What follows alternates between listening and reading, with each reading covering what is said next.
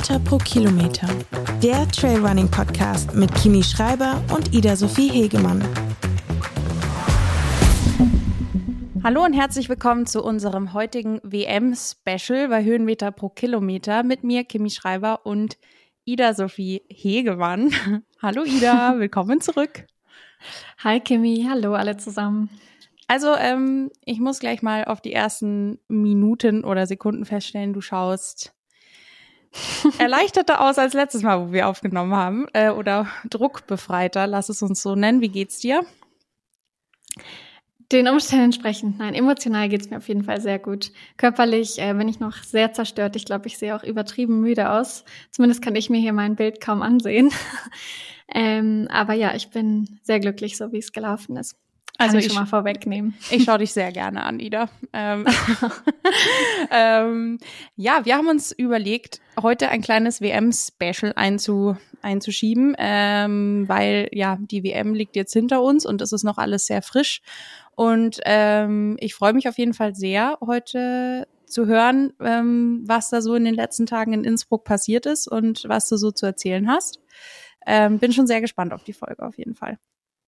Eigentlich dachte ich, du steigst mit einem Song von Tim Bensko ein. Das war mir versprochen. also versprochen habe ich es nicht. Ich habe es tatsächlich überlegt, ähm, weil das schon sehr cool gewesen wäre. Ich muss aber zugeben, ich habe mir das dann, ich habe es mir selbst angehört und ich glaube, ich verschone sowohl dich als auch alle Zuhörerinnen und Zuhörer damit. Ähm, aber ja, ähm, Wer weiß, vielleicht irgendwann bis zum Ende der Folge. Genau, wenn es mich überkommt, dann vielleicht ähm, hau ich noch ein, Sing zwei. einfach los. Ja, genau. Du wirst es sehen. Aber jetzt erstmal fangen wir mal ohne Singen an. Ja, okay. Eigentlich wollte ich aber die erste Frage schon noch dir stellen. Ich wollte wissen, was dein Training der Woche war, weil bei mir war jetzt nicht mehr viel mit Training. Deswegen die Frage diesmal nur an dich. Was war dein Training der Woche? Ähm, mein Training der Woche war gestern. Ich, ich bin ja gerade in München ähm, für eine Woche zu Besuch in der Heimat sozusagen, ähm, bevor es morgen nach Garmisch geht zum Zugspitz Ultra Trail. Mhm. Und ich habe gestern einen Long Run gemacht und wurde dabei von meinem Freund auf dem Rad begleitet und habe mal ein bisschen wieder ein paar Kilometer schneller in der Fläche laufen können, was nach den bergigen Kilometern in Chamonix dann doch wieder ganz schön war, mal wieder flach und schneller zu laufen. Ähm, ja, und das war so schön in der Sonne an der Isar entlang, dass es mein Training der Woche war. Oh, das klingt gut. Und wahrscheinlich auch schön, mal wieder so zu Hause auf den altbekannten Wegen zu laufen, oder? Es ist schön, aber mir ist mal wieder aufgefallen, dass ich ähm, die Ampeln und dieses ganze nicht vermisst. Also das vermisse ich wirklich überhaupt nicht. Dieses Slalomlaufen durch die Menschenmengen, bis man halt irgendwo ist, wo man laufen kann, ohne Ampeln und so, das dauert schon. Also so in der Stadt zu laufen, ist jetzt definitiv nichts, was ich vermisse, aber es ist schon schön, wieder mal äh, in der Heimat zu sein, ja. Das glaube ich. Ja, und wie du schon gesagt hast, Zugspitz steht an. Also wir sehen uns auch Ende der Woche endlich. In Darauf live. freue ich mich auch. Ja, ja genau. Na gut, ähm, wir können von mir aus gern direkt in die WM starten. Es sind ja doch recht viele Rennen, die zu besprechen sind. Absolut. Mal schauen. Also ich, ich, ähm, ja, ich, ich freue mich sehr. Ich muss nur dazu sagen, ich, ich war ja nicht vor Ort alles, was ich mitbekommen habe über Social Media, also hauptsächlich über Instagram, war unfassbar genial sah das aus. Ich muss zugeben, ich hatte hier und da ein gewisses FOMO-Gefühl. Also ähm, ja, ich habe hier und da schon gedacht, oh, wäre schon cool dort zu sein, weil es einfach so cool aussah, weil die Stimmung unfassbar aussah. Ähm, von daher, ich bin jetzt sehr gespannt, was du erzählst von deinen, von allem. Und äh, ja, ich übergebe jetzt erstmal an dich, auf jeden Fall. Ja, ich glaube, das kann man aber auch noch vorwegnehmen. Also hier in Innsbruck die Veranstalter, ähm, ja, Tirol als Austragungsort, Innsbruck-Stubai, die haben ein Wahnsinnsevent gemacht. Also ich glaube, Trailrunning hatte noch nie eine so große Bühne. Es war unglaublich. Ich habe zwischendurch immer wieder gedacht, eigentlich Wahnsinn, dass das hier noch laufen ist, wo so viele Zuschauer sind, wo alle mitfiebern. Ähm, egal, ob das die ewig langen Stunden Livestream waren, das ORF-Studio, ähm, andere Fernsehsender. Es war alles unfassbar gut durchgeplant, unfassbar gut ähm, durchdacht und repräsentativ und ich glaube einfach perfekt für den Sport. Also das war ein großes Sprungbrett und da haben sie die Messlatte, glaube ich, für alle weiteren Austragungsorte sehr, sehr hoch gelegt. Voll. Ja, sah gut aus. Also auf jeden Fall von außen kann ich sagen. Ja. Also, ich würde mit dem Vertical starten, weil das das erste Rennen war. Das war am Mittwoch, nachdem Dienstagabend die Eröffnungsfeier war. Der Vertical war im Stubai und dort sind erst die Männer gestartet und dann die Frauen. Ähm, bei den Männern hat mit Patrick Kippengeno, einer, der im Stubai, glaube ich, lebt und trainiert, quasi ähm, ja, Trainingseinheimischer gewonnen ähm, hatte auch einen großen Vorsprung und hat am Ende, das war wirklich Zegama-artig, also standen so viele ähm, Zuschauer diese letzten 100, na, fast 500 Meter auf der Skipiste bis zum Ziel, wie in so einem engen Tunnel am, an der Strecke, ähm, mit allen abgeklatscht und sich gefreut und gefeiert. Also das war wirklich Gänsehaut pur. Ich war auch dabei und es hat, es war super emotional. Also ich weiß nicht, es war richtig cool, das zu sehen und wie viele das mitgefiebert, da so mitgefiebert haben. Es war echt Wahnsinn. Und sogar so extrem, dass sie dann bei den Frauen die Strecke abgesperrt haben, rechts und links, damit die Zuschauer den Läufern ein bisschen Platz lassen. Also das gibt's, glaube ich, beim Laufen sonst auch nicht. Und dann folgte Uganda und Kenia auf zwei und drei und ähm, bester Deutscher war Philemon Abraham mit Platz neun, dicht gefolgt von Julius Ott mit Platz, Platz 13 und Max Zeus auf 31 und ähm, Philipp Stuckert auf Platz 89, um die deutschen Resultate zu nennen. Bei den Frauen gab es da gleich das erste Highlight. Da hat für Österreich Andrea Meyer die Goldmedaille geholt. Und ich glaube, das ist ja zum Auftakt ganz besonders gewesen, dass halt das Austragungsland gleich eine Goldmedaille gewinnt. Sie hat sich auch riesig gefreut. Ähm, dann Platz zwei ging auch an Kenia und drei an Grayson Murphy, eine Amerikanerin, die am Ende der vier, nee, fünf Tage äh, den Mountain Classic noch gewonnen hat. Also auf jeden Fall, was Berglauf angeht, die Läuferin schlechthin der WM. Die hat zwei Wahnsinnsrennen gemacht. Die ist in diesem Race-Suit gelaufen. Ich weiß nicht, kennst du das von der Bahnleichtathletik, diese Einteiler? Ja, ich hab's, ich hab's gesehen. Ähm, ja. Also ich, ich muss aber, also ich fand, das sieht also an ihr sah es fantastisch aus. Ich muss ja. sagen, für mich wäre es jetzt nix. Ja, ich, ich habe das gleiche gedacht, also ja. auf mich bezogen. ja, gut, dass du das noch gesagt hast. nein, nein, also ähm, ja, ich fand, also sie konnte es tragen, aber ist ungewöhnlich für Berglauf und Trail, würde ich sagen. Ähm, ja, hatte aber was. Sie war ein bisschen eine Trendsetterin. Ich muss und, aber sagen, ganz kurz, ich glaube ja. irgendwie, also weiß nicht, wie du das siehst, aber ich glaube, es kommt so ein bisschen auch in den Trail habe ich das Gefühl. Dass, ja. Also zumindest bei den kurzen, schnellen Distanzen könnte ich mir vorstellen, dass das ein bisschen kommt. Ja, ja, klar, so wie auch in Zweiteilern gelaufen wird, wahrscheinlich schon möglich. Aber es ist halt schwierig, wenn du dann beim Trail auf Toilette musst, muss man schon sagen. ja. Ähm, nee, das fand ich beeindruckend. Und was das andere war, was ich beeindruckend fand, ähm, war die Schuhwahl. Also es waren ganz viele mit Straßenschuhen unterwegs, auch beim Vertical. Ähm, ja, ich mache noch kurz weiter. Also Laura Hottenrott, beste Deutsche auf Platz vier, eine wahnsinns gute Leistung. Und dann mit Dominika Meyer auf Platz sieben und Hanna Gröber Platz 22, auch die erste Medaille gleich am ersten Tag für Deutschland. Das war Silber, also Vize-Weltmeisterin im Vertical für Deutschland. Ähm, noch zu den Deutschen dazu gehört Laura Hampel mit Platz 39. Wobei man sagen muss, dass immer die ersten drei Läuferinnen pro Land oder pro Nation in die Teamwertung zählen. Das wollte ich nochmal sagen, weil die Frage ganz, ganz oft kam, wie denn die Teamwertung sich zusammensetzt. Beim Vertical wurden die Platzierungen zusammengezählt, während dann beim Trail ähm, später die Zeiten zusammengezählt wurden, der drei ersten pro Nation immer. Genau. Ähm, es war also echt ein emotionaler Auftakt. Äh, ich habe auch da schon die ersten Tränen vergossen, weil irgendwie alle waren so unerwartet überrascht, dass es echt eine Medaille schon gab und es gab es halt ewig nicht im Berglauf. Ich meine, es waren jetzt die nach Thailand zweiten Weltmeisterschaften im Berg- und Traillauf zusammen. Deswegen gab es das da vorher sowieso schon mal nicht, aber auch im Berglauf war das einfach ein Wahnsinnserfolg. Und ja, auch wie die sich alle vier gefreut haben, das war schon echt besonders cool. Ganz kurz, ähm, beim, beim Vertical war es doch so, dass Männer die Männer sind früher gestartet, oder?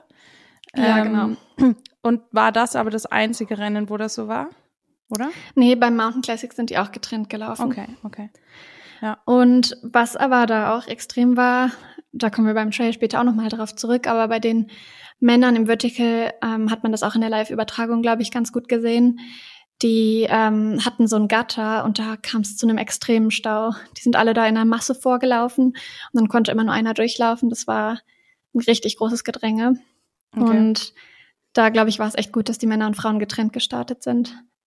Und auch, dass die Frauen dann, dadurch, dass sie eine Stunde später gestartet sind, wussten, dass das bei den Männern schon ein Problem war, sind die, glaube ich, noch mal schneller dann hintereinander gelaufen. Ah, voll gut, okay. Mhm. Ja, ähm, ja, fand ich gut irgendwie ähm, oder spannend zu sehen, dass es beim Vertical geteilt, geteilt wurde, bei den restlichen Rennen nicht. Aber können mhm. wir vielleicht, ja.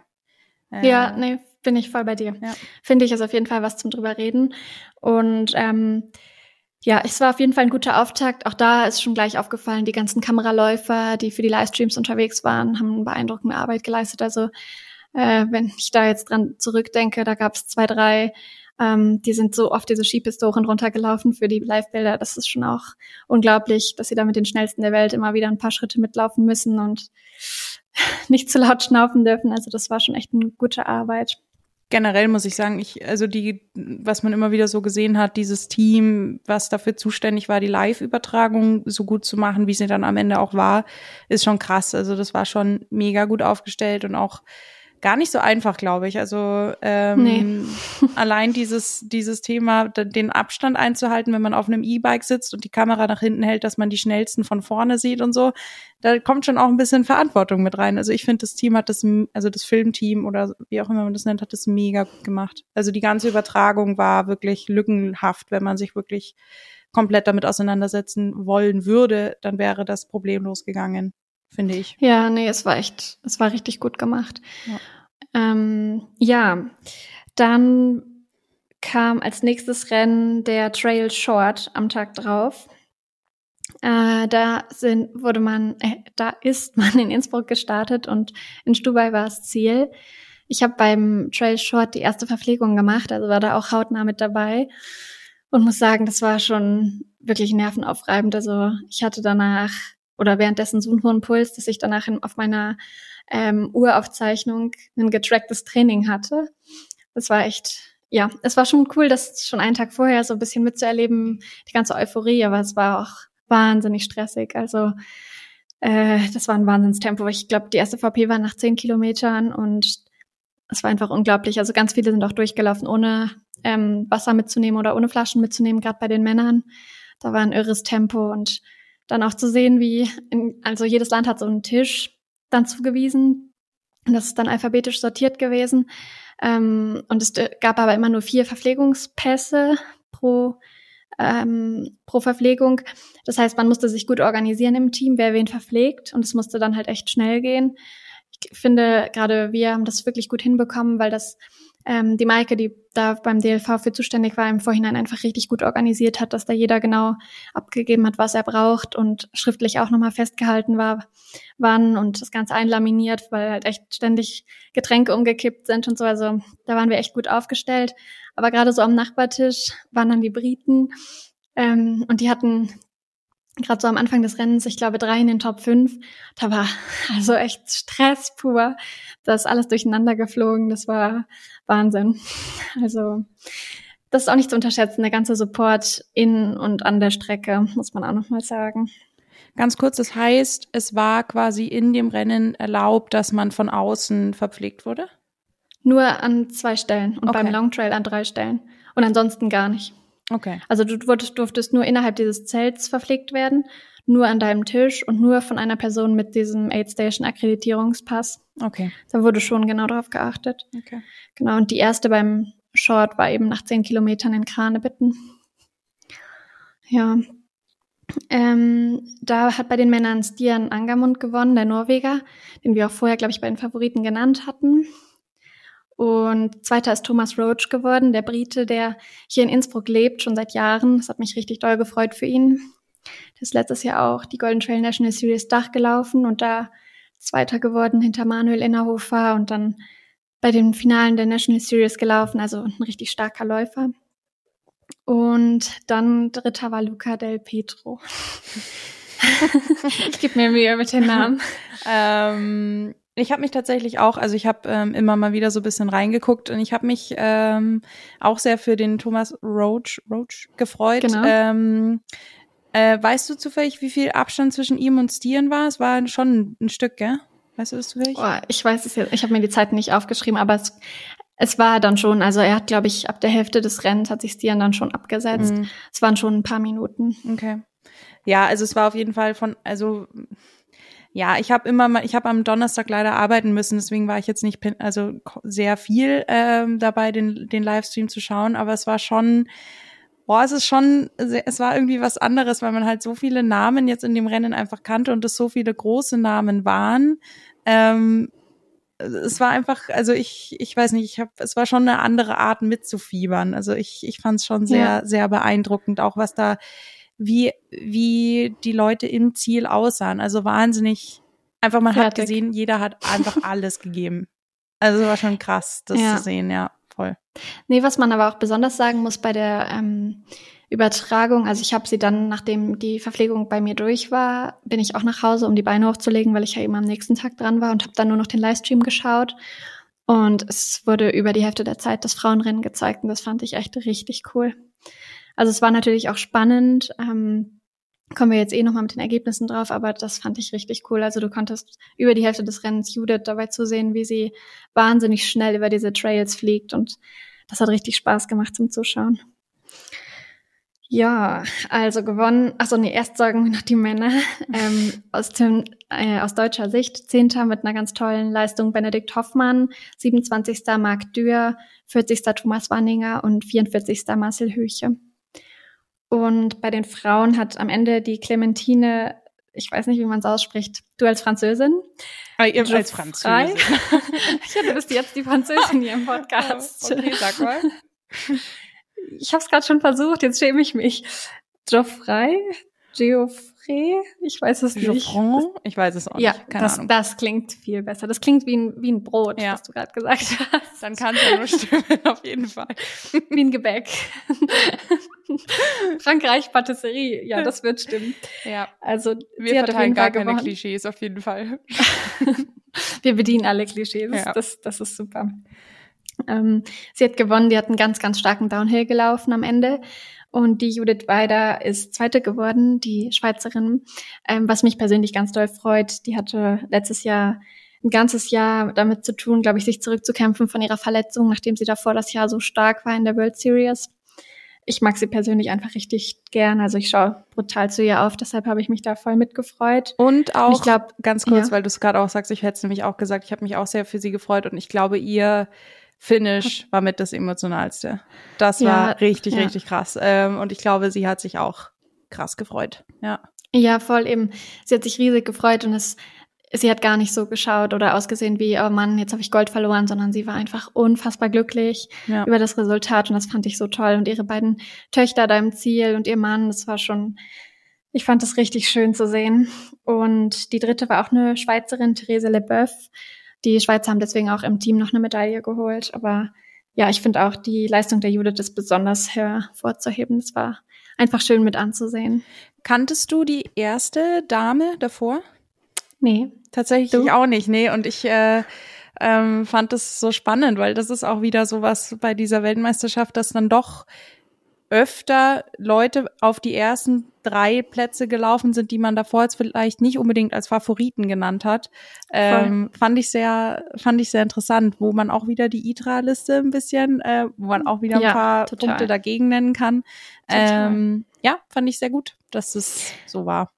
Ich denke auf der einen Seite, ähm, wie du schon sagst, man kann nicht alles an Nitra-Punkten bemessen, weil das halt einfach man meistens oder oft auch nicht zutrifft. Auf der anderen Seite muss man auch sagen, die Franzosen sind einfach eine Trail-Nation schlechthin. Die haben so eine breite Masse an starken Läuferinnen. Also wenn da eine ausfällt oder nicht nominiert wird, sind da halt sechs weitere, die mindestens gleich schnell laufen. Und da können wir einfach nur staunen. Ähm, nee, ich kannte sie auch nicht. Und ich fand auch beeindruckend, dass sie eben Judith im Downhill geholt hat, weil ich weiß, wie Judith Downhill läuft. Die ist eine absolute Downhill-Spezialistin. Ich glaube, die hat in, beim Dolomiti Sky Race da immer noch den Rekord, was ja wahnsinnig technisch ist. Und die im Downhill einzuholen, also puh, ich glaube, ich habe ähm, bei irgendjemandem heute in der Story gesehen, ich glaube, es war bei Francesco Puppi, äh, wie sie die Strava-Segmente der Männer geholt hat im Downhill. Geil. Also, Sehr Wahnsinn. gut. Top. Darf ich dazu ja. noch ganz kurz was sagen? Ähm, ja. weil wir es jetzt gerade haben hier. Ein kleiner Minuspunkt war, muss ich jetzt hier als die kritische Stimme des Podcasts leider sagen, dass bei der ersten Dame das Finisher Band wieder mal gefehlt hat. Ja, und das da hat mein Bruder, mein kleiner Bruder hat gesagt, das muss ich dir im Podcast sagen, dass du da bestimmt drüber sprechen willst. Das war ganz süß. Ja. Ihm ist das aufgefallen. Liebe Grüße an deinen kleinen Bruder. Ähm, es war mir ein großes Bedürfnis, das zumindest kurz zu erwähnen. Ich habe es nämlich tatsächlich an besagtem Tag dann noch in unsere Frauengruppe von der Trailrunning Association reingeschrieben, habe gesagt, Mädels, da wurde das Finisher Band, es wurde nicht vergessen, ich habe es, also anscheinend war das irgendwie eine Komplikation, weil ein anderer Finisher gerade ins Ziel gelaufen ist und dann konnten sie das nicht aufspannen rechtzeitig, was auch immer. Nichtsdestotrotz war das ehrlich gesagt sehr enttäuschend zu sehen, dass es nicht mal bei so einem Event, wo wirklich die Organisation und alles top war, dass man dann nicht mal es irgendwie hinkriegt, dieses Finisher-Band für die erste Frau hinzupacken. Und es geht hier gar nicht nur um dieses Band, es geht um das, was wofür das Band steht, nämlich diese Leistung genauso zu würdigen wie die des ersten Mannes in dem Fall. Und da haben wir uns ja. schon, also da ging schon so ein kleines Raunen durch die Damen, also durch unsere Gruppe, weil das, also mich hat's ehrlich gesagt ziemlich genervt, wo ich es gesehen habe. Und wir haben auch tatsächlich aufgrund unseres Podcasts, weil wir da auch drüber gesprochen hatten, wir haben sehr viele geschrieben, ähm, dass es ihnen aufgefallen ist und so weiter. Und dementsprechend cool fand ich dass das dann so eine Runde gemacht hat. Ähm, voll. Ja, wollte ich nur kurz ansprechen. Nee, voll. Ähm, ja, wie du gesagt hast, es ist dann wahrscheinlich ein anderer Finisher ins Ziel gelaufen. Ich glaube, ähm, das wäre auf jeden Fall auch ein Punkt, wo man dann überlegen könnte, wie wäre es, wenn die Männer und Frauen getrennt gelaufen wären. Sicher ist es beim Trail Short eine größere Herausforderung, weil trotzdem könnten Frauen in die Männer hinten reinlaufen, ähm, trotz einer Stunde Vorsprung oder so. Das denke ich schon auch. Ähm, und klar, bei der Übertragung wurden vor allem die Frauen gezeigt und ähm, ja, es hat sicher beides Vor- und Nachteile, aber ich habe sowohl dabei gedacht, es wäre dafür schön gewesen, als auch gerade in dem letzten Downhill, wo das Frauenrennen noch so spannend war, ganz, ganz oft das Problem war, dass die Männer die Frauen, die beiden Frauen, also die Judith und die Clementine, nicht vorbeigelassen haben. Die haben sich da echt ein arges Battle geleistet und die anderen Männer, die da um Platz 50, 60 rumgelaufen sind, haben sie einfach nicht durchgelassen und das fand ich auch Wahnsinn. also, ja. Ja, das ist ja sehr oft auch so ein Thema, dass viele Männer dann nicht, wie heißt es so schön, gechickt werden wollen. Ähm, sprich, ja. dass sie nicht von einer Frau überholt werden wollen. Ähm, aber das ist jetzt, ja. Äh, ist ein anderes so, Thema ja. auf jeden Fall. Aber das war, waren so die beiden Punkte, wo ich gedacht habe, vielleicht wären Männer-Frauen getrenntes Rennen dafür schön gewesen. Obwohl es sicher auch andere Seiten gab. Also ich kann mir gut vorstellen, dass auf der anderen Seite eine Judith auch gut durchs Rennen gezogen wurde durch einen Mann, der ihr Tempo gemacht hat und sowas. Also ich will jetzt gar nicht nur einseitig beleuchten, aber das waren so meine Gedanken, als ich das mit dem Zieleinlauf gesehen habe. Ich will es auch nicht nur einseitig beleuchten. Ich will auch nicht jetzt hier groß rumstenkern. Ich wollte es nur tatsächlich, ähm, wie dein kleiner Bruder es auch richtig bemerkt hat, was ich sehr süß finde. Das war echt ähm, süß, ja. Äh, kurz ansprechen, weil es dann doch zu groß ist. Um, also dafür ist der Podcast ja da. Ähm, genau, deswegen nur kurz am Rande äh, Nee, das stimmt. Ja. Siehst du mal, wie aufmerksam der unseren Podcast hört. Ja, voll. Also ganz liebe Grüße. Jetzt muss ich mich richtig zusammenreißen. Sehr süß. Ja, und dann auf jeden Fall eine herausragende Leistung. Auf deutscher Seite war noch Daniela Oemus mit Platz 6, die nach Zegama wieder bewiesen hat, dass sie internationale Spitze ist und die auch sich riesig gefreut hat. Ihre Familie war da, also ihr Mann mit den beiden Kids. Ähm, ja, das war einfach wunderschön. Anja Kops auf dem 22. Platz auch eine ganz starke Leistung. Ergänzt wurde das Team dann noch von Lena Laugner auf dem 29. und Dioni Gorla auf dem 52. Platz. Die Laura Hottenrott, die am Tag vorher den Vertical gelaufen ist, war ganz lange oder bis 10 Kilometer fast in Führung und dann auch ganz lange auf dem zweiten Platz. Ist dann aber irgendwann ausgestiegen, weil sie ähm, sich nicht mehr konzentrieren konnte ich glaube, das Rennen war einfach wahnsinnig lang und die Belastung vom Vertical vom Tag davor und das kein Schlaf finden in der Nacht wegen dem ganzen Adrenalin war dann alles bisschen schwierig. Ähm, sonst wäre das da vielleicht für die Teamplatzierung noch richtig gut gelaufen. Aber ja, die musste das Rennen dann leider, ich glaube, nach 30 Kilometern beenden. Ich will jetzt nichts Falsches sagen, aber nach etwa vier Stunden. Und die ersten Frauen sind nach vier Stunden 54 oder so eingelaufen knapp unter fünf Stunden geblieben. Ja, ich glaube, ähm, grundsätzlich lässt sich sagen, es war ein schnelles Rennen, es war ein hartes Rennen. Ja, am Ende wurde das Rennen sogar abgebrochen, glaube ich, bei der letzten VP, weil sich das Wetter so geändert hat. Also es ist schon voll zugezogen. Aber das hat dann nur noch so das hintere Drittel des Feldes betroffen. Für die hat dann, glaube ich, einfach die Platzierung gezählt, an der sie in der letzten VP eingelaufen sind. Aber das war, glaube ich, ich will jetzt nichts Falsches sagen, aber sowas wie ab Platz 70 oder so. Also erst weiter hinten. Ja, okay. Genau. Ähm, ja, dann kommen wir schon zum Trail Long, also den Freitag.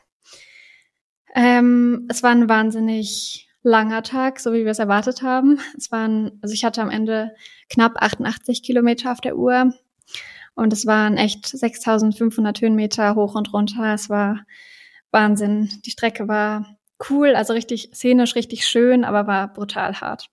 Also Dürfte ja. ich ganz kurz, weil jetzt haben wir ja hier schon mal die Chance, dass wir ein bisschen äh, von deinen, von deinen Gefühlen und so ähm, erzählen. Also hoffe ich zumindest, weil mich würde interessieren, wie hast du in der Nacht davor geschlafen? Vor deinem Rennen? Ich habe in der Nacht davor schon ganz gut, na, was heißt gut? Ich bin halt, ich bin schon ständig wach geworden, so alle zwei Stunden und habe gedacht, ich habe den Schlaf, äh, den Start verschlafen. Aber sonst habe ich, ich konnte schon gut einschlafen. Das war jetzt nicht so das Problem. Aber ja, der, also die Momente vor dem Start und so, da war ich unheimlich aufgeregt. Also ich habe so extrem gezittert die ganze Zeit, nicht vor Kälte, sondern echt vor Aufregung. Ich war super froh, als der Start schlussendlich gefallen ist. Und auch jetzt, wenn ich das Startvideo sehe, boah, da habe ich das Gefühl, meine Kehle schnürt sich zu. Ich weiß nicht, ich finde das so, es ist jedes Mal mit so viel Anspannung verbunden. Das ist Wahnsinn. Ich war echt super nervös. Also muss ich schon ehrlich sagen. Ja, wer aber auch, also wer, wer, wer wäre das nicht? Ähm, aber Wetter, ähm, weil es sah heiß aus auf jeden Fall. Ich habe bisschen an Ja. dich denken müssen. Ähm, ich glaube, beim Trail Short am Tag davor war es bisschen Besser. besser Ja. für deine Verhältnisse.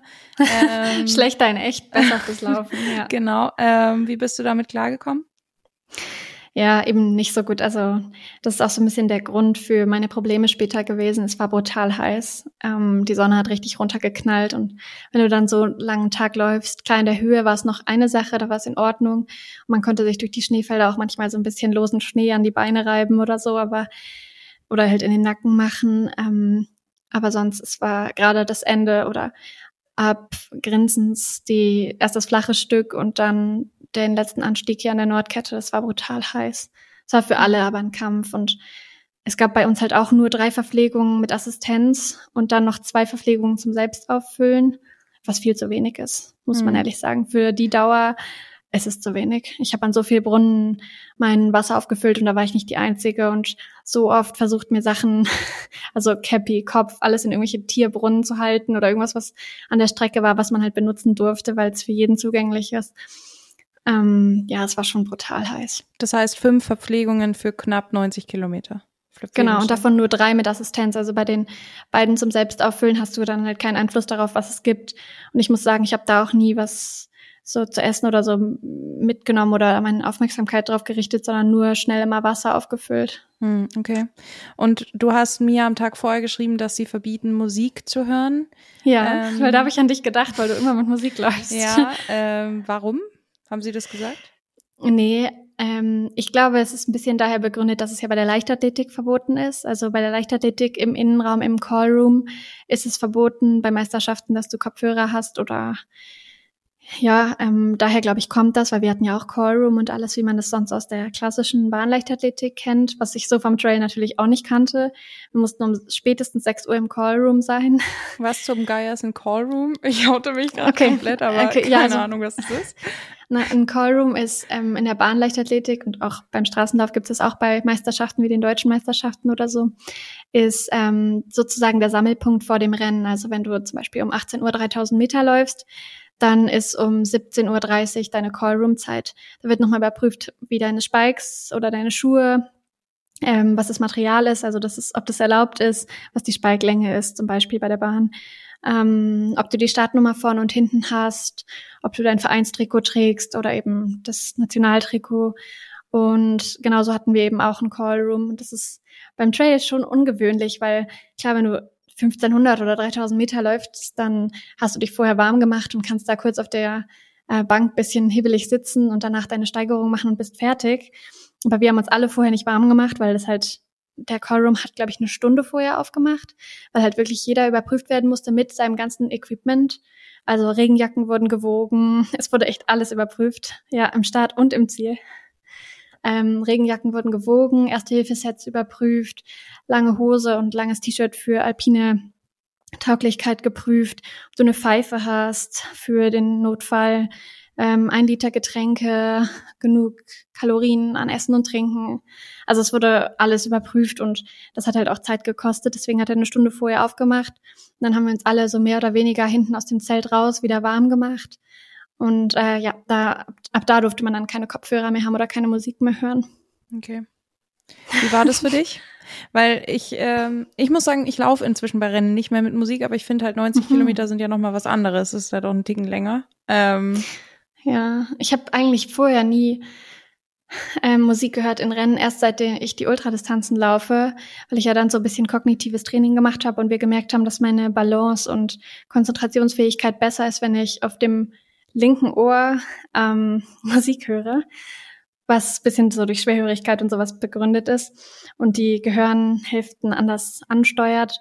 Ähm, das bringt mir echt viel. Das mache ich immer in Rennen, wenn ich das Gefühl habe, ich werde müde oder nicht mehr ganz so konzentriert. Und das ging jetzt diesmal eben nicht. Aber dadurch, dass ich es vorher wusste, war es dann in Ordnung. Aber klar, es ist schon, ja, es ist schon eine lange Dauer der Belastung, um, wo man in vielen Teilen alleine ist, ähm, ja, immer konzentriert zu bleiben.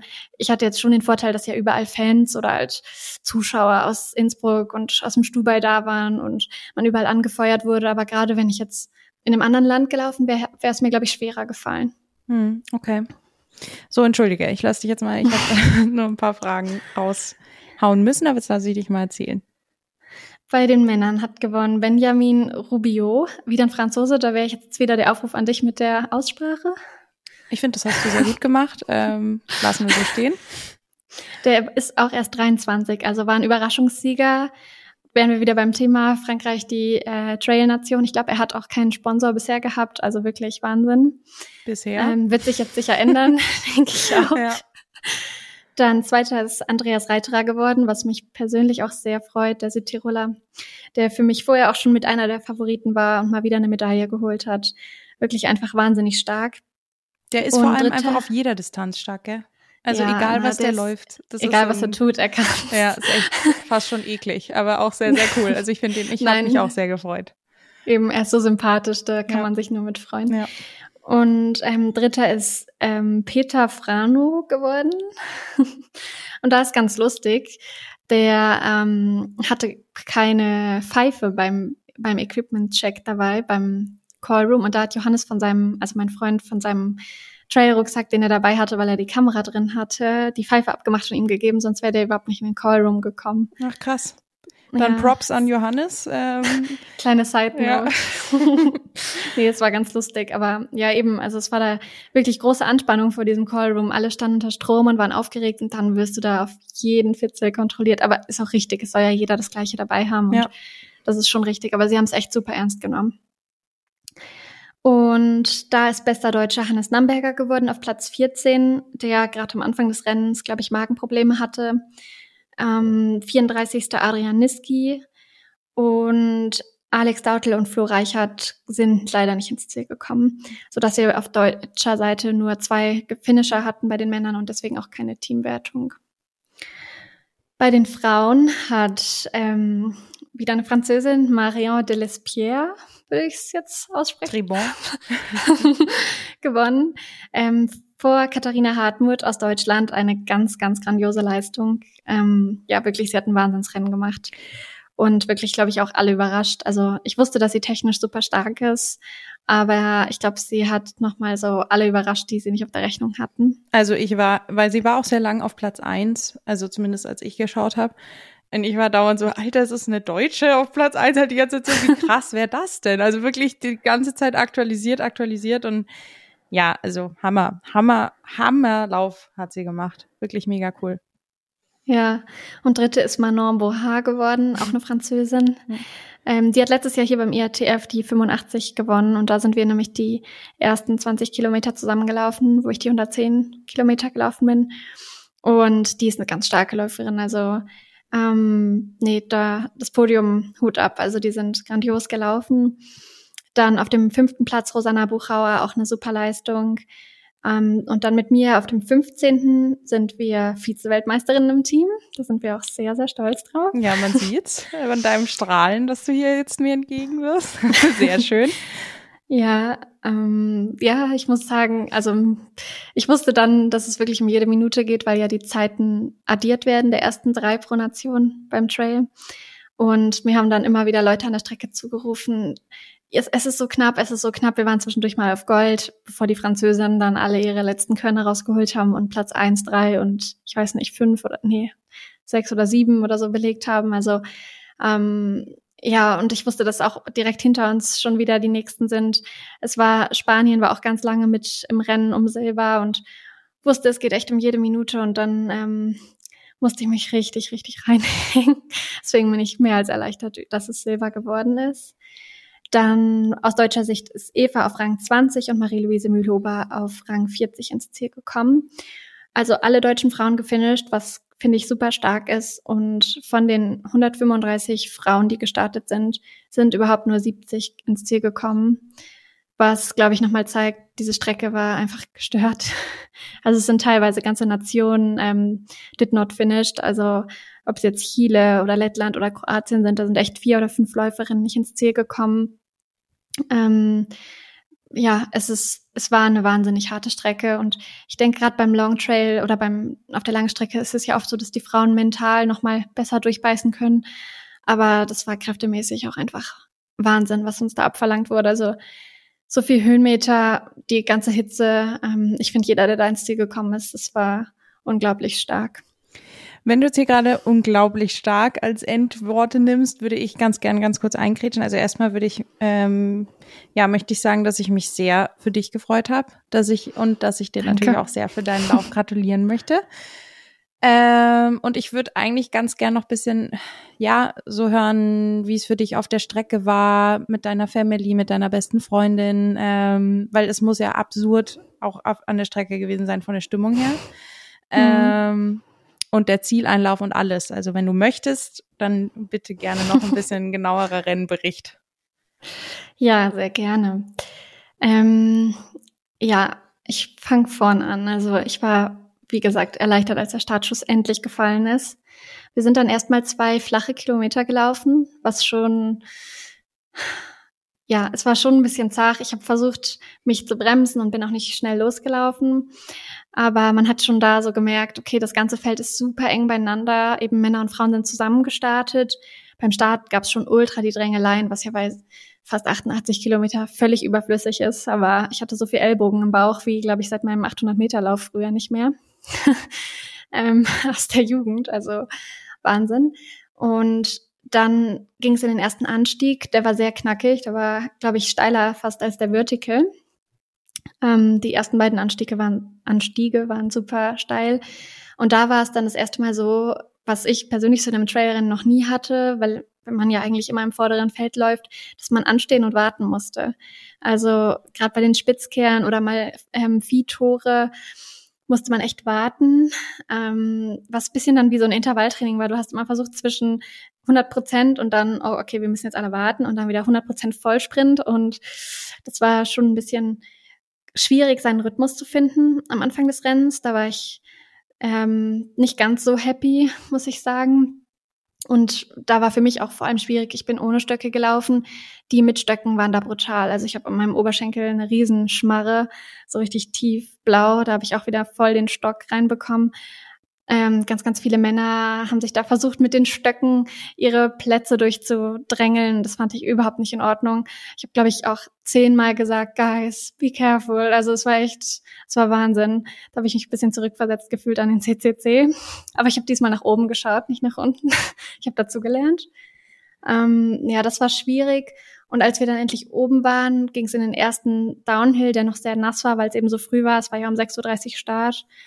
Und da bin ich auch erstmal zweimal auf dem Gesäß gelandet, weil es echt noch rutschig und super steil war. Also ich habe schon ein bisschen gebraucht, so meinen Rhythmus zu finden. Und als wir dann wieder unten waren und nochmal durch den Bereich gelaufen sind, wo der Start war, weil es war eben so eine Schlaufe, standen dann ja eben nochmal fast alle, die auch beim Start schon waren, wenn nicht noch mehr. Ähm, da war ich aber überhaupt nicht so richtig aufnahmefähig. Also ich war schon ziemlich am Limit vom Kopf in dem Moment, weil ich gedacht habe, boah, das waren jetzt echt harte erste 17 Kilometer. Es kommen noch so viele, es kommen noch so viele Höhenmeter und ich bin noch gar nicht in meinem Lauftrott drin. Da war ich nicht ganz so happy und habe auch versucht, so richtig im Tunnel zu bleiben. Also ich habe gar nicht so richtig wahrgenommen, wer da am, am Streckenrand war und ja, was die Durchsagen waren, wie viel da man jetzt ist. Da habe ich einfach nur versucht, mich darauf zu konzentrieren, dass ich mich verpflegen muss und dass ich, ähm, also da war noch keine Verpflegung, aber eben von meinem mitgenommenen Verpflegungszeug an Gels und Drops und Trinken und dass ich jetzt meinen eigenen Schritt finden muss. Ähm, ja, das war irgendwie, ich weiß nicht, das war eine stressige erste Schleife, die wir da zu laufen hatten. Ähm, ja, das finde ich auch im Nachhinein immer noch irgendwie komisch. Ich weiß nicht, ich kann es nur als komisch beschreiben, wie es losging. Es war einfach eine andere Art zu rennen, wenn man nicht so schnell laufen kann, wie man kann, sondern immer davon abhängig ist, wie das Umfeld es einem gerade erlaubt. Das klingt mega komisch, aber. Nee, ich, ich kenne, also in dem Fall ist es ja auch gut, dass das Rennen ein bisschen länger ist, weil dann hat man zumindest, also denke ich, ich bin noch nie so ein langes Rennen gelaufen, nicht so den Stress, weil sich ja gegen Ende dann doch zieht, aber ich find's übel, wenn sich das so staut, weil du kannst ja nichts machen und ich glaube, mir wäre es ja eh nicht gegangen wie dir. Man kommt halt aus dem eigenen Rhythmus sehr raus. Ähm, deswegen, ich kann es sehr gut nachvollziehen in dem Fall. Ähm, aber war ja noch relativ früh im Rennen, von daher. Das stimmt, das stimmt, aber zum Beispiel da in dem Downhill, ähm, da habe ich eben auch, da waren Katharina, Rosanna und ich noch dicht aneinander im ersten. Da habe ich dann erstmal bewundert, wie Katharina den Downhill rennt. Also da habe ich schon gedacht, oh mein Gott, so möchte ich einmal in meinem Leben einen Downhill laufen. ähm, Wahnsinn. Also wirklich, es, der war schon technisch und steil und unglaublich, wie sie da runtergeflogen ist. Ähm, aber ja, ich weiß nicht, es, mich hat das ganze, diese erste Loop ganz schön ein Stück wachgerüttelt, ein Stück fast verrückt gemacht. Und dann, als wir unten ankamen im Flachen, ähm, waren wir gerade so eine Gruppe von fünf Mädels etwa. Äh, wir wussten, dass wir so um die Top 20 Grad rumlaufen und dann wurde erstmal 336 gelaufen. und dann habe ich gedacht, okay, das wird, das wird halt ein richtig harter Tag.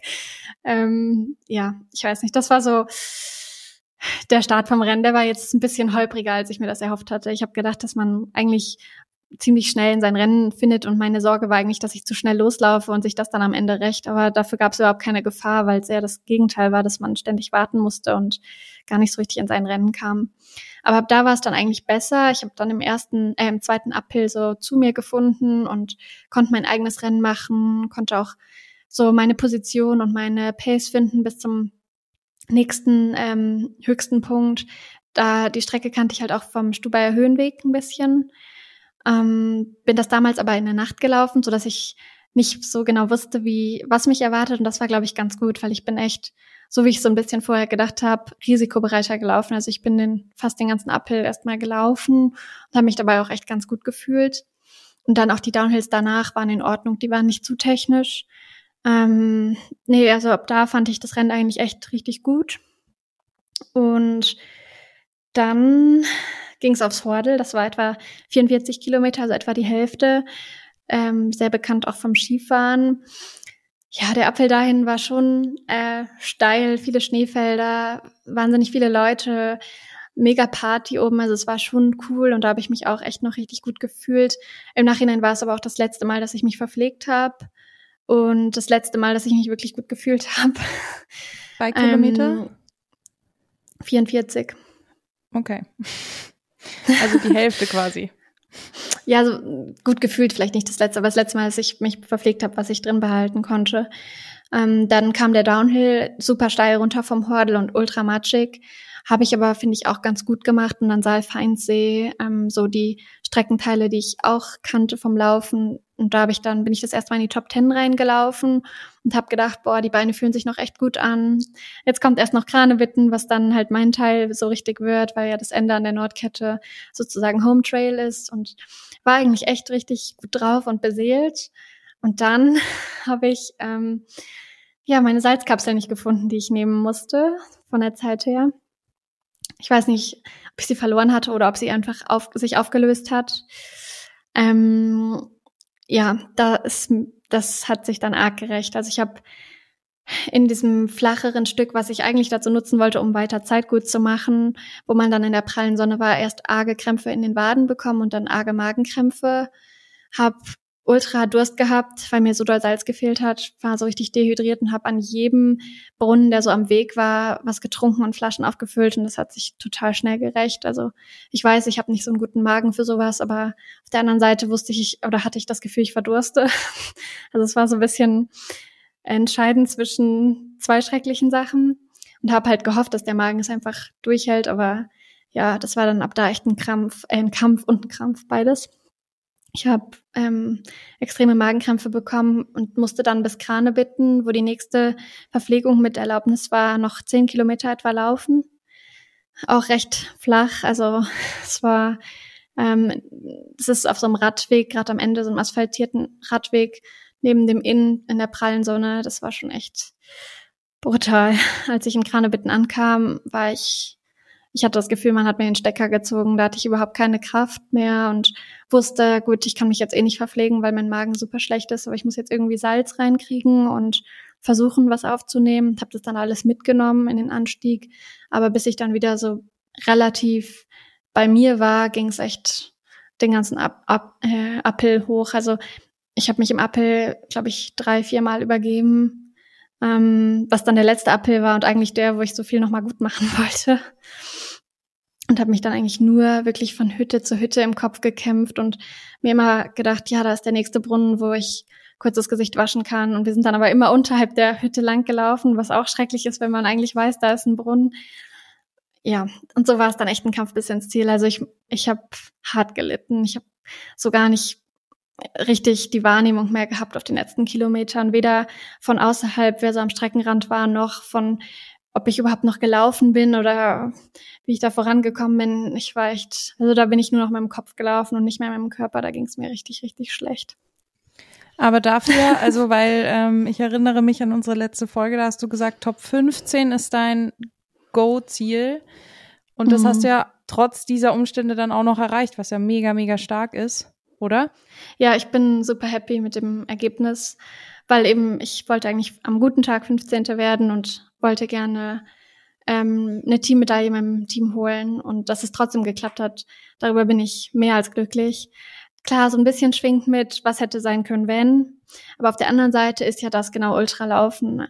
Es kann immer was passieren. Ähm, man kann, man hat nicht alles in der Hand. Man kann noch so gut trainiert sein. Es kann noch so gut laufen. Alles, was ich vorher dachte, was schwierig wird an dem Tag, an technischen Passagen, war am Ende das, was mir am besten gelegen hat, wo ich in den Flow gekommen bin und alles, was ich dachte, was mir liegt, so wie der Anfang oder das Ende, war ein Kampf und am Ende war mein Magen das Problem. Also es war komplett anders, als ich das äh, vorher gedacht habe. Und das ist ja auch irgendwie so das Besondere am Trail oder Ultra Running. Das darf man schon auch nicht vergessen. Also ich bin wirklich super zufrieden und glücklich über das Ergebnis. Also ähm, das freut mich auch sehr, dass du das bist, weil wenn du es nicht wärst, dann hätte ich jetzt kurz hier mal äh, ein paar strenge Worte loslassen müssen, weil ich finde es wahnsinnig, weil wir haben ja danach dann gesprochen und äh, dann hast du ja, du warst mein erster Anruf. Ja, ich war der erste Anruf. ähm, also ich muss zugeben, ein bisschen, also ich hätte mich natürlich sehr gefreut, wenn du dir Kimi auf dein Schulterblatt tätowieren hättest dürfen. ja, meine Eltern haben gesagt, sie hätten mitgemacht. Also, ja, also wir hätten jetzt alle Kimi auf dem Schulterblatt. Das wäre das wäre eine große Ehre gewesen. Ähm, aber nichtsdestotrotz, ich finde es, also sowohl eure Teamleistung, die Silbermedaille fürs deutsche Team, als auch deine Leistung, dein durchbeißen, durchkämpfen. Ich habe tatsächlich sehr viele Nachrichten bekommen, was ich auch sehr reizend fand von verschiedenen Leuten, die mir alle quasi ein Update von deinem Rennen gegeben haben. ähm, dass sie dich gesehen haben, dass du so gekämpft hast, dass du super aussahst, dass es so stark war. Also ich ja, einige Nachrichten. Ähm, von daher war ich up to date ohne, also ich hätte den Livestream gar nicht äh, anmachen müssen. Schauen müssen. Ähm, ja, ich glaube, bis, bis 60 Kilometer habe ich auch noch gut und fit ausgesehen, weil da ging es mir auch wirklich gut. Das ist halt so schade, weil ich habe gedacht, boah, ich habe mir die Kräfte so gut eingeteilt. Das ist genauso, wie ich es vorhatte. Jetzt zum Ende hin kann ich alles zeigen und dann war es einfach Magenkrämpfe und Stecker gezogen. Und nichtsdestotrotz ein klasse 15 Platz für dich. Und deswegen, ähm, ja, also ich freue mich sehr für euch und dich und äh, ja, generell, für, also ich war sehr begeistert. Ja. Dankeschön. Ja, ich hoffe einfach, dass ähm, ja vielleicht die nächste WM-Strecke nicht ganz so technisch ist. Und klar, es war jetzt auch meine erste WM und ich war auch im, die jüngste im Long Trail. Das darf man schon auch nicht vergessen. Also es ist noch viel Verbesserungspotenzial da, würde ich sagen. Ich denke schon, dass man da natürlich in den kommenden Jahren noch andere Ziele haben wird als einen 15. Platz, aber jetzt für die erste WM bin ich mehr als happy mit dem Resultat. Sehr schön. Das ist ja. gut so. Ja, und ich glaube, jetzt fehlt uns eigentlich nur noch der Mountain Classic, der gestern war. Ähm, der war, das waren super schnelle Rennen, da sind auch Männer und Frauen getrennt gestartet und auch nochmal Mädchen und Jungen, also U20. Das war das Einzige. Ich verstehe das nicht so ganz, wieso es das gab, aber also nicht, dass ich nicht, dass ich finde, es hätte keine Daseinsberechtigung, aber wieso das mit so im Rahmen von der WM war, weiß ich jetzt nicht. Oder wieso es nur diese eine Strecke gab, wo es eine U20 ähm, WM gab. Auf jeden Fall gab es auch nochmal U20 Jungs und U20 Mädchen. Der DLV hatte nur bei den Jungs zwei DLV-Athleten ins Rennen geschickt und da ist Lukas Erle Vierter geworden, was eine ganz starke Leistung ist. Bei den Mädels hatten wir eben keine am Start. Bei den Mountain Classic Frauen hat die Grayson Murphy, die Amerikanerin, gewonnen, die am ersten Tag beim Vertical schon Dritte geworden ist. Diesmal nicht im Race-Suit. Ah, nicht? Ah, okay. Nee, aber wieder top äh, gestylt. Also na Hut ab, die hat echt zwei Mega-Rennen gemacht. Ich glaube, sie hat auch jedes Mal noch dazu mit der Mannschaft auf dem Podest gestanden. Also ich glaube, die hat vier Medaillen gemacht. Nein, beim Vertical haben die Amerikaner, glaube ich, keine. Aber trotzdem eine Wahnsinn, also keine Mannschaftsmedaille, aber trotzdem eine Wahnsinnsleistung. Und die Tove Alexandersen ist zweite. Die kennst du auch, glaube ich, oder? Mhm. Also, ähm, den Namen kennt man auf jeden Fall. Die war, ist ja mega stark. Eine Wahnsinns Orientierungsläuferin, ja, genau. Ja, genau. Aus Schweden. Und dann kam zweimal Kenia und dann Dominika Meyer für Deutschland, Hanna Gröber auf Platz 19, Nina Völke auf Platz 37 und Laura Hampel auf Platz 47. Und bei den Männern hat Leonard Chimutai aus Uganda gewonnen. Und zweiter ist Ombongo Philemon aus Kenia geworden. Und dritter, das war die vierte Medaille für Deutschland ist Philemon Abraham geworden. Und das ist auch eine ganz, ganz grandiose Leistung gewesen, weil das ein wahnsinnig schnelles Rennen war. Das hat er echt gut gemacht. Ich glaube, er hat sich völlig verausgabt. Auf Platz 11 noch ein super Ergebnis im zweiten Rennen Julius Ott, Platz 43 Max Zeus und Platz 86 Philipp Stuckart. Genau, das waren eigentlich alle Ergebnisse. Und damit waren wir eigentlich, ähm, ja, ich glaube, so gut hat Deutschland im Trail- und Berglauf. Also klar, es war jetzt erst die zweite WM von beiden vereint, aber auch Einzel noch nie ähm, irgendwo abgeschnitten, ist noch nie so aufgetreten, was wirklich grandios ist mit vier Medaillen. Ähm, und wir waren auch in der Nationenwertung auf Platz vier, knapp am Platz drei vorbei. Also nicht im Medaillenspiegel, aber in der Nationenwertung, da zählen irgendwie immer die beste Frau und der beste Mann pro Disziplin rein. Dafür gibt's Punkte. Wer war da? Ähm, eins bis drei? Frankreich bestimmt irgendwo? Frankreich natürlich gewonnen. Mhm. Ja, ja. Und Italien war, glaube ich, dritter oder zweiter. Und Amerika. Okay. Also USA, genau. Ich weiß jetzt nicht mehr genau die Reihenfolge, aber ich glaube, Frankreich ist overall Sieger geworden. Okay. Wie es ihnen auch so steht, muss man ehrlicherweise sagen. Ja, also man hat tatsächlich so stark, sehr viele, sehr viele Frankreich-Trikots in den Top 3 gesehen, also soweit ich das mitbekommen habe. Ähm, ja, von daher. Ja, ich habe ständig die französische Hymne gehört, das mhm. stimmt schon. Ja.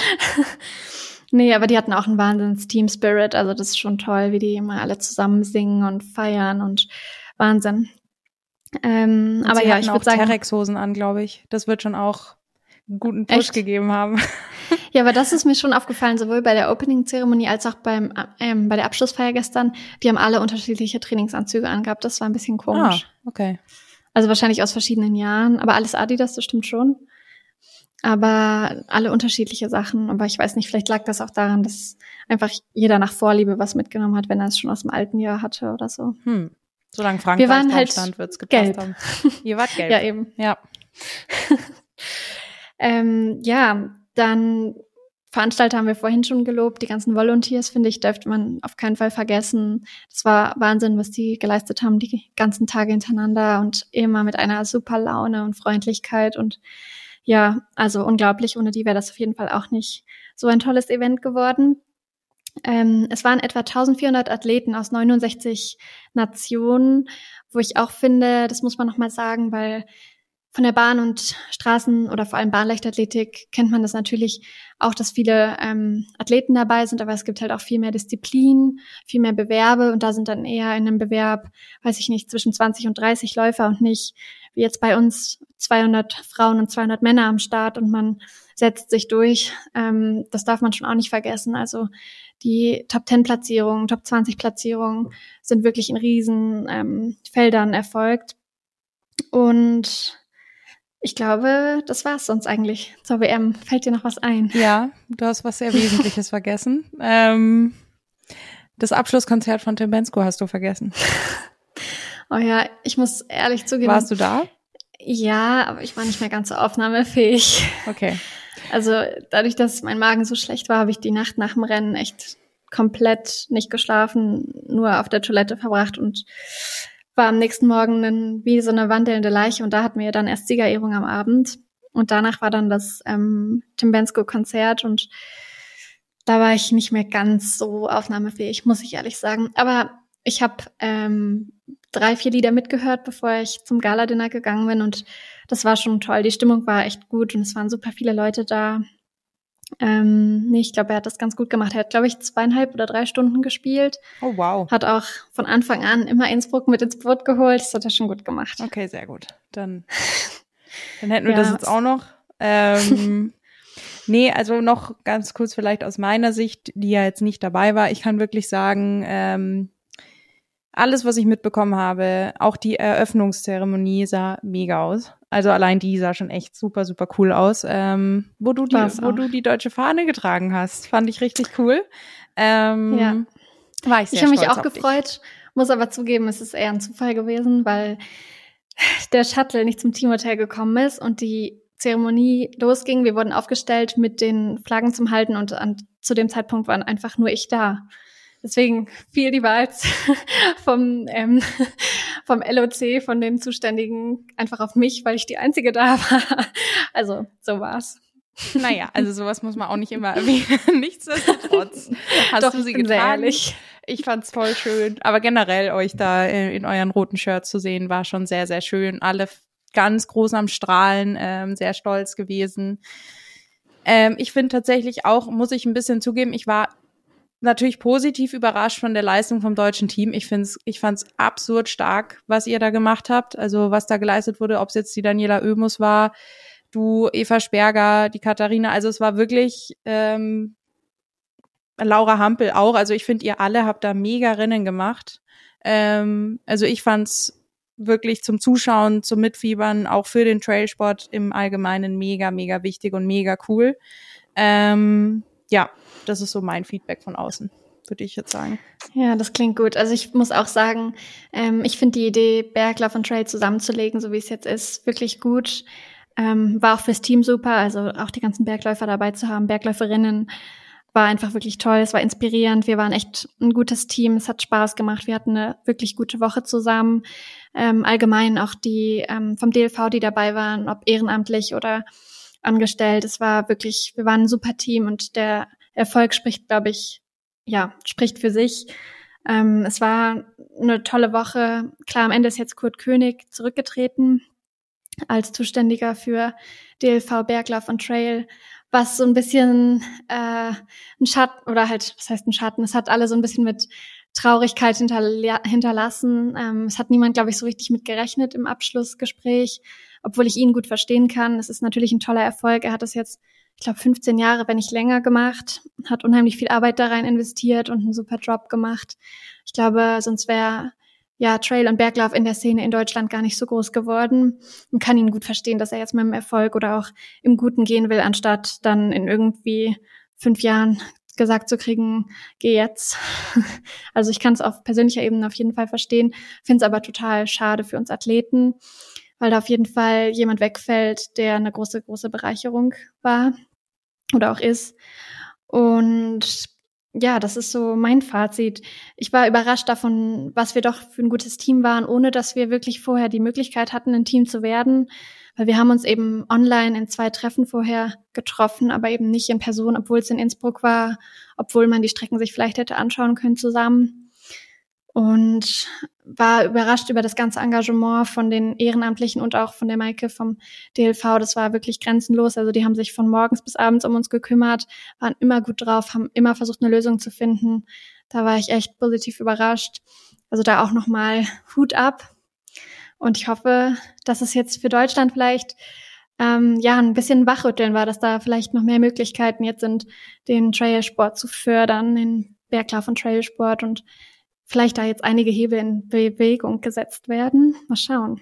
Ich denke, es war auf jeden Fall der richtige Anstoß in die richtige Richtung. Und muss ich jetzt vielleicht auch noch dazu sagen, dass man die deutschen Damen doch wieder ein bisschen mehr auf dem Schirm hat. Also ja, ja. ich erinnere nur an den äh, Artikel, von dem wir noch vor ein paar Folgen gesprochen haben. Also ich da, glaube, man darf jetzt gut und gerne auch öfter über die deutschen Damen reden, weil also natürlich haben die Männer auch ein super Rennen gemacht, aber ich finde, ihr als Frauen habt da schon jetzt auch sehr ähm, ja aber ich glaube, das haben auch alle so wahrgenommen. Ja. Also so zumindest war die Berichterstattung. Also ich denke schon. Ja. Ähm, ich würde an dieser Stelle auch noch mal ganz, weil es gerade passt, äh, herzlich an den Auslaufen-Podcast grüßen. Das ist einer der Leichtathletik-Podcasts in Deutschland, den ich persönlich auch super gern höre, die auch eine Vorschau auf die Trail-WM gegeben haben und uns die Daumen gedrückt haben, was natürlich auch toll war, weil die auch nochmal eine andere Zielgruppe eigentlich erreichen, die natürlich auch mit dem Laufen zu tun hat, aber vielleicht nicht unbedingt mit dem Trailsport. Genau. Ganz kurz, ist das Felix Henschel Podcast? Ja. Aha. Also Leute, hört euch den Grüße gehen raus an, an meinen ehemaligen Coach. Vielleicht hört es ah. ja. Schön. Ja, und natürlich auch an alle anderen, an Hanna, Alina und Max aus dem Podcast. Also ich höre ja. den Podcast super gern. Ich, ich habe ihn noch nie gehört, muss ich zugeben, aber dennoch. Echt? Nee. Oh doch, ich höre den immer direkt donnerstags, wenn er rauskommt. Schön. Ja, und ich wollte dir auch noch was erzählen. Ja. Ich habe am ähm, bisschen nach meinem Rennen, also am Wochenende war halt von dieser On-Track-Serie, was es da jetzt gibt, in Paris ein Rennen am Abend, wo es so 5000 Meter, 1500 und sowas gab. Und da gab es vor Ort jemanden, der Tattoos gestochen hat. Von On, das wollte ich dir erzählen. Und du hast, ja, also ähm, sollten wir mal über ein Podcast-Tattoo oder sowas nachdenken, ich war auf jeden Fall am Start. Also und müssen wir nur kurz 5000 Meter in 13 Minuten in etwa laufen. Kein Problem. Nein, aber das wollte ich dir unbedingt erzählen aus gegebenem Anlass. Ja, passt gut. Sehr schön. Das ist doch ein bisschen länger geworden, als ich dachte, ehrlich gesagt. aber voll gut. Ähm, das stimmt.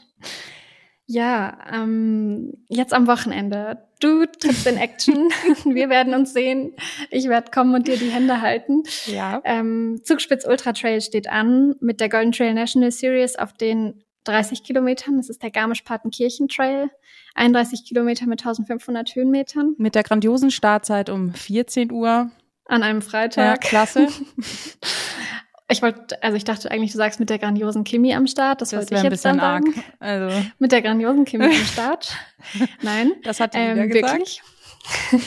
Und natürlich noch ganz vielen anderen. Also ich bin gespannt, was das für ein Rennen wird. Ich glaube, es wird schnell. Ich glaube, die Trails sind nicht so technisch, sind eher schnell und flowig.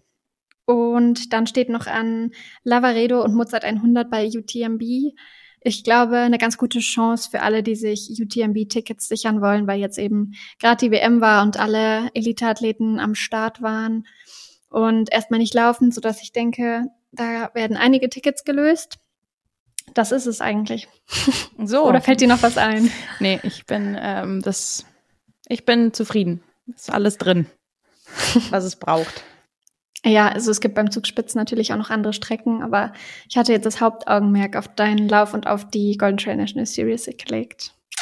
Ja, also äh, über den Zugspitz sprechen wir dann auch äh, in, der, in der nächsten, nächsten, Folge, Folge ein bisschen mehr. Ähm, aber ja, die ich freue mich, ich freu mich auf das Rennen. Ja, die werden wir live in Garmisch aufnehmen zusammen. Ja.